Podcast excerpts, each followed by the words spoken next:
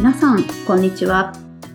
水田茂の売れっ子コーチポッドキャスト、毎月30万円を突破する方法、今週も始まりました。ナビゲーターの直美です。茂さん、よろしくお願いします。よろしくお願いします。明けましておめでとうございます。あ、明けましておめでとうございます。今年もよろしくお願いしよろます。しくお願いします。えー2023年に配信の時はもうなってますね。はい、そうですね。去年はどんな一年でした？あ去年は、だいぶ変化がありました。私生活では結婚し、あ仕事もそうですよね。ありがとうございます。ありがとうございました。仕事も途中でだいぶガラッと変えまして、うんうんうんはい。で、なので、本当に変化した一年でしたね。素晴らしいですね。はい。いやー、あっという間でした。しげるさんいかがでしたか？そうですね。去年はロシアのウクライナ侵攻がありましたね。おーはい、はい。はい。まあ、あの、どんな一年でしたかって聞くと、まあ、普通ね、自分の身の上をお話しされるのが普通だと思いますけど、まあ、あえてこのお話をしたのは、あの、ちょっと大きな話、大きな話って言うと変ですけど、ちょっと大きな話をしようかなと思って、まあ、わあえて言ったんですけど、まあ、去年、まあ、ウクライナ侵攻がありましたよね。うん。で、えっと、まあ、続いてるのはコロナが、まあね、まだまだ、その、最初とは状況変わってますけど、マスク生活をまだしていたりというような感じであるわけですけど、まあ、ウクライナ侵攻って、まあ直接的にはね、あの、身近で、ね、家の周りで何か起こってるわけではないですから、遠い話ですけど、まあ例えばですけど、その、今ってすごい物価高が、まあ騒がれてるというか、まあはい問題、問題って言うと変ですけどね。まあで、この物価高の原因が、まあコロナもそうだし、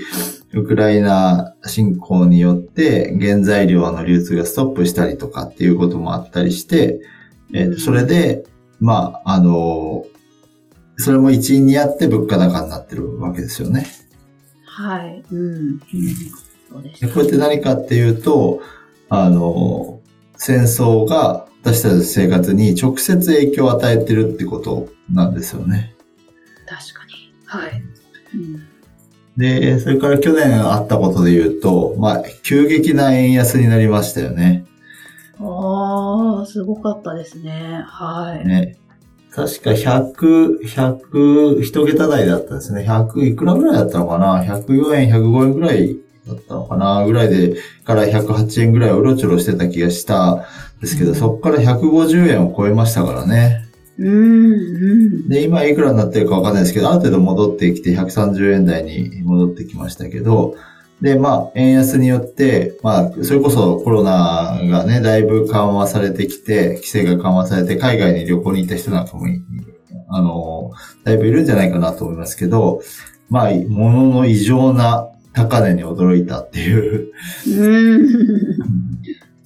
うん。それこそアメリカなんかで言うと、その日本物価高で騒がれてますけど、日本の日じゃなく物価高なんですよ。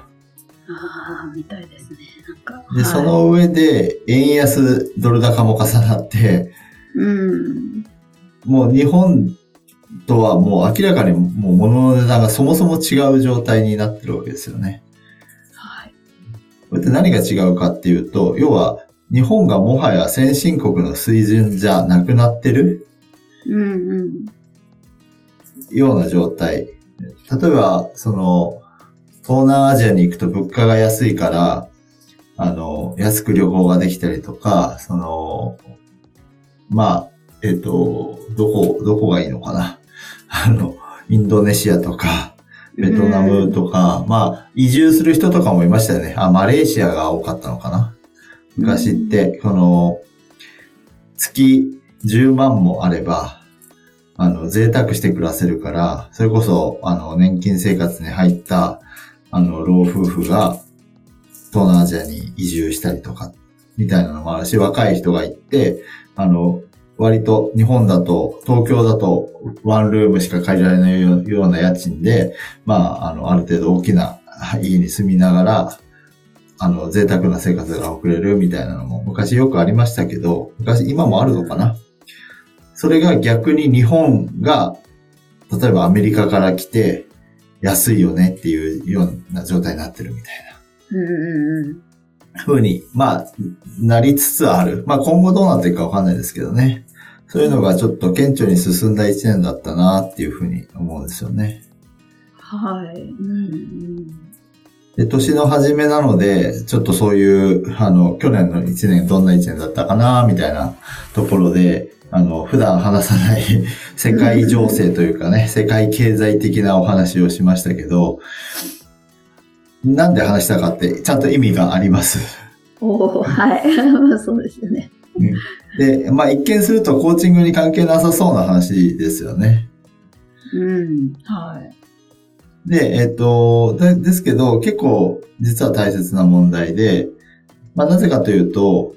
まあコーチングって高額なセッションを提供するわけですよね。はい。うん。なので、まあ、あの、ひ一つの理由としては、そのし、高額に支払、高額な、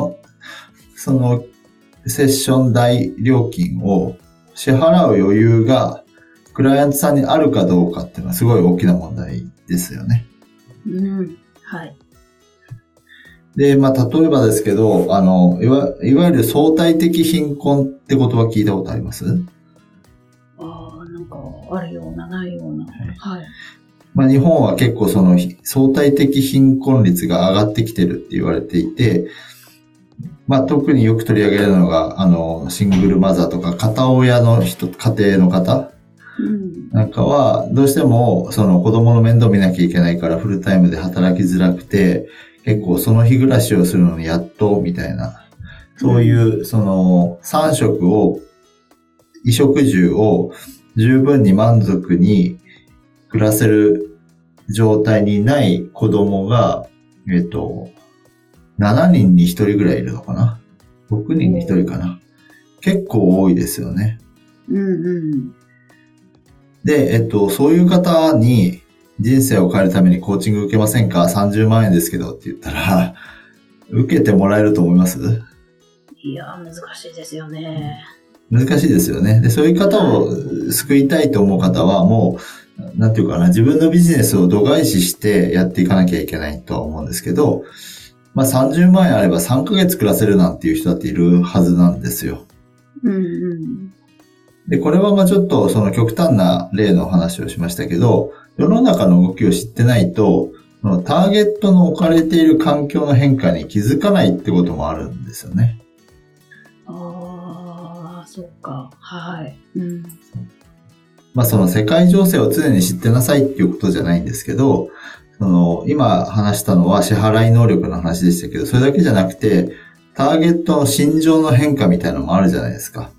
ああ、そうですね。はい。例えば世の中が割とイケイケどんどんになると、その、人っていうのは、こう、新たなことに挑戦しようっていうふうに思う思考も強くなるし、うん。夢を目指したいと思う人も増えてくるかもしれないんですけど、その時ってコーチングを受けやすい方向に心情が向きやすいんですよね。はい。ですけど、なんかこう、不景気でとかってなると、こう、今を維持する方向に思考が向きやすいので、うん。そのコーチングを受けようっていう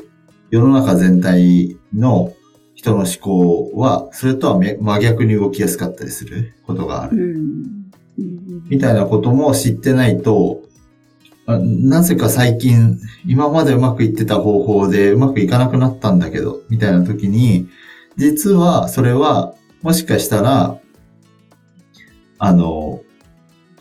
その、例えば使ってるツールが悪いのかなとか、うんうん。集客のルートがもはや時代遅れなのかな、みたいなことじゃないのに、そこはいいんだけど、そもそも世の中の人の思考がちょっと今別の方向に向かってる、あなたのターゲットがコーチングを受けるには、ちょっと状況が良くないんだよな、みたいなこともあるわけですよね。うん。で、そういった時は、そのターゲットを変えるのか、そのターゲットに対してのアプローチを、まあ、それこそ単価を下げるのか、わかんないですけど、うん、それか、そのハードルを超えてでも受けたいと思ってもらうように、まあ前回お話ししたような、その、感情に訴える部分を、あの、強めにして、今こそ変えなきゃ、みたいな風に持っていくのか、っていう分を変えなきゃいけないのに、あ、ツールがいけないのかもとかってなると、ずれてきちゃうわけですよ。なるほど。はい。で、例えば、江戸時代だったら、ウクライナで戦争が起こっても、影響はほとんどなかったし、影響が、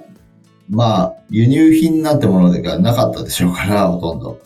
ね、鎖国してた時代だし、だからほぼ影響がなかったし、影響がもし若干あったとしても気づけなかったはずなんですよ。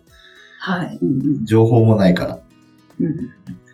なのでいいんですけど、今は世界で起こったことが一瞬で情報で伝わって、それが実際の自分の身の影響に影響を受けるようになるのが、タイムラグが多少あって受けるようになってくるわけです。うん、例えば中国で武漢で、なんかやばい病気が発生したらしいっていうニュースが伝わってから、日本でリアルに、あ、なんかまずいなってなったのって2、3ヶ月後なんですよね。あの、うん、まずいなっていうのはちゃんとなってたんですけど、あの、実際に、あの、緊急事態宣言が出されたのが1月から3月末、4月ぐらいでしょうから、うん、2、3ヶ月後に、こう、タイムラグが、当然距離があるので時間かかるわけですよね。で、ウクライナで戦争が起こって、いろいろその変化が自分たちの身にも影響を受けるのって、だいぶやっぱりね、半年とかかかって、物価高がさらに進んでとか、あの、エネルギー問題がみたいなのもで言われましたけど、まあそういうのって、まあ情報はすぐ伝わってきて、実際自分の身にも遅れて影響が出てくる。うん。で、その、それは、まあ、それは、まあみんなそうだし、うん、そういう世界情勢を知らなきゃいけないっていうことではないんですけど、まあこれは例としてお話ししただけなんですけど、まあ、世の中に流れている対極的な動きみたいなものは、やっぱり知ってないと自分のコーチングにもビジネスとしてのコーチングに影響が出てしまうので、うん、それは知っておいた方がいいですよってことなんですよね。うんうんうん。で、こういう話をすると私が思い出してしまうのが、会社員時代の話なんですけど、はい。私はもともとその建設系の部署にいて、まあ、どちらかというと専門性の強い部署なので、そこの人たちって世の中の動きには多少疎、疎かったんですよ。はい、はい。なんですけど、あの、別の部署に移動した時に、そっちの部署の人って、どっちかというと、経営層に近いポジションにいる部署だったので、みんな日経新聞を読んでるし、あの、読めよって言われるみたいな感じだったんですよね。で、その時に、まあ言ってることはわかるけど、っていうふうに、ね、自分は結局、あの、ニュースとか見てましたけど、あの日経新聞を買って読むまではいかなかったんですよね。うん、でも、まあ、あ、こう、そこからこう、まあ、起業して、その、いわゆる経営的視点を、まあ、個人でやってるにしろ持たなきゃいけない立場になって、ああ、それって当たり前だなって思うわけです。うんうん、まあ、割と大きな会社、まあ、あの、上場してる会社でしたから、まあ、鉄道会社ですからね。あの、大きな会社でしたけど、あの、やっぱり世の中の動きについていかなきゃいけないし、なんなら先行することで、こう、利益を上げていける部分がある。うん。結構、だから先進的な取り組みをやってる会社でもあったんですよね。うん、鉄道会社の中では割と新しいことにチャレンジするバイタリティのある会社で、まあそういうのってやっぱ世の中の動きを知ってたり、あの、先行するためにはね、あの、当然、あの、今の状況を把握してなきゃいけないので、あの、そういうことを、まあ、当然会社が世の中の状況を知らなきゃいけないっていうことは社員は知ってなきゃいけないわけですよね。うん。で、それが意味があるなっていうのを今更ながらに思うんですけど、それってコーチも一緒ですよっていうところで、あえてなぜ言ってるかっていうと、コーチって一人でやってると、まあ、まあもちろん周りに関わってくれる人はいっぱいいるでしょうけど、世の中の動きを知らなくても、まあ、ある意味やれてしまうんですよ。うん、そうですね。はい。会社はできない。大きな会社だとそれって難しいんですけど、うん、個人でやってるコーチは知らなくてもやれてしまう。クライアントさんのことと自分の身の回りのことが分かっていれば、知れ、できてしまうので、まあ、ある意味知らなくてもいいように感じてしまうので、今日あえてお伝えをしてるんですけど、うん、まあ、なんでかっていう話をもう一個すると、はい。まあ、反論がありそうなことが一つあって、今言ったような環境の変化だったら、自分にも同じように起きるから、うん、その、世の中の動きを知ろうとしなくてもわかるんじゃないって言われそうなんですけど、はい。うんうん、物価高って、まあね、あ、高いなって思うわけじゃないですか。うん。なんですけど、その自分のこと、身に起きていることと自分のターゲットの身に起きていることって一緒じゃないんですよね。おはい。わかりやすく言うと、まあ今の女子高生の間で流行っていることとか常識ってわかります？いや全然わかんないです。わかんないですよね。あの、はい、直美さんでわかんないので、私はもっとわかんないんですけど、まあ、40代のおじさんはわからないのが当たり前なわけですよ。うんうん。まあ女子高生のお子さんのいる方はある程度わかると思うんですけどね。うん。だからターゲットが女子高生ってことは少ないんでしょうけど、まあターゲットが自分と同じ環境に身を置いてるってことはまずありえないんですよ。ああ、そうですね。ね例えば自分、私で言えば会社員の方をターゲットにしてたら、もう自分は会社員じゃないので、会社員の今の状況って私が辞めた時とは変わってますからね。はい、当たり前ですよね。コロナがあってっていうのがあるので、うん、もうそれこそ激動なんですけど、だから常識がわからなくなるわけです。うん、っていうふうに、あの、それでも世の中の情報をこうやって知っていけば、ある程度はついていけるじゃないですか。はい。なので、少なからず、その、女子高生の常識がわからないみたいなことが、ターゲットの常識や置かれてる環境、当たり前のことがわからないってことになるわけです。必ず。うん。なので、その、その、を知るためにも世の中の動きを知ってなきゃいけないですよってことなんですよね。で、まあ、例えば女子高生だったら女子高生で流行ってるものとか女子高生の常識だけに注目してればいいんじゃないってなると思うかもしれないんですけど、それだとわからないんですよ。なぜそれが起こってるかとか、なんで常識なのっていうのは、世の中の動きがあってわかることなんですよね。ああ、うんうん。というか、ターゲットにはもともと注目してるはずなので、うん、それはいいんです。そこは、あの、どうせ勝手にやるでしょうから、皆さん。うん。だけど、全体を見る視点が抜けると、なぜか起こってることがよくわからなくなっていく。うん。はい。っていうことにつながっていくので、全体を、世の中の動きがなんかこういう方に流れてるなっていうことを知ることで、ターゲットにどういう影響を与えるかっていう、そこのつながりが感じられるようになってくる。うん。っていうのがあるんですよね。で、えっと、まあ、私の話で言えば、えっと、会社員の人が置かれている状況っていうのは、まあ、あの、もっと、あの、私が感じてる部分、細かい部分ありますけど、まあ、当たり前の部分で言うと、やっぱりこう、コロナによって大きく変わったのって、働く場所を選ばない人が増えてきたじゃないですか。うんうんね、働き方も自由になって、出社するしないもいろいろ変わっていって、っていう変化があったのに、それを知らなかったら、その、ターゲットの考えてることが、そもそもバックボーンが変わってしまってるので、変化に気づけないってことになるわけですよね。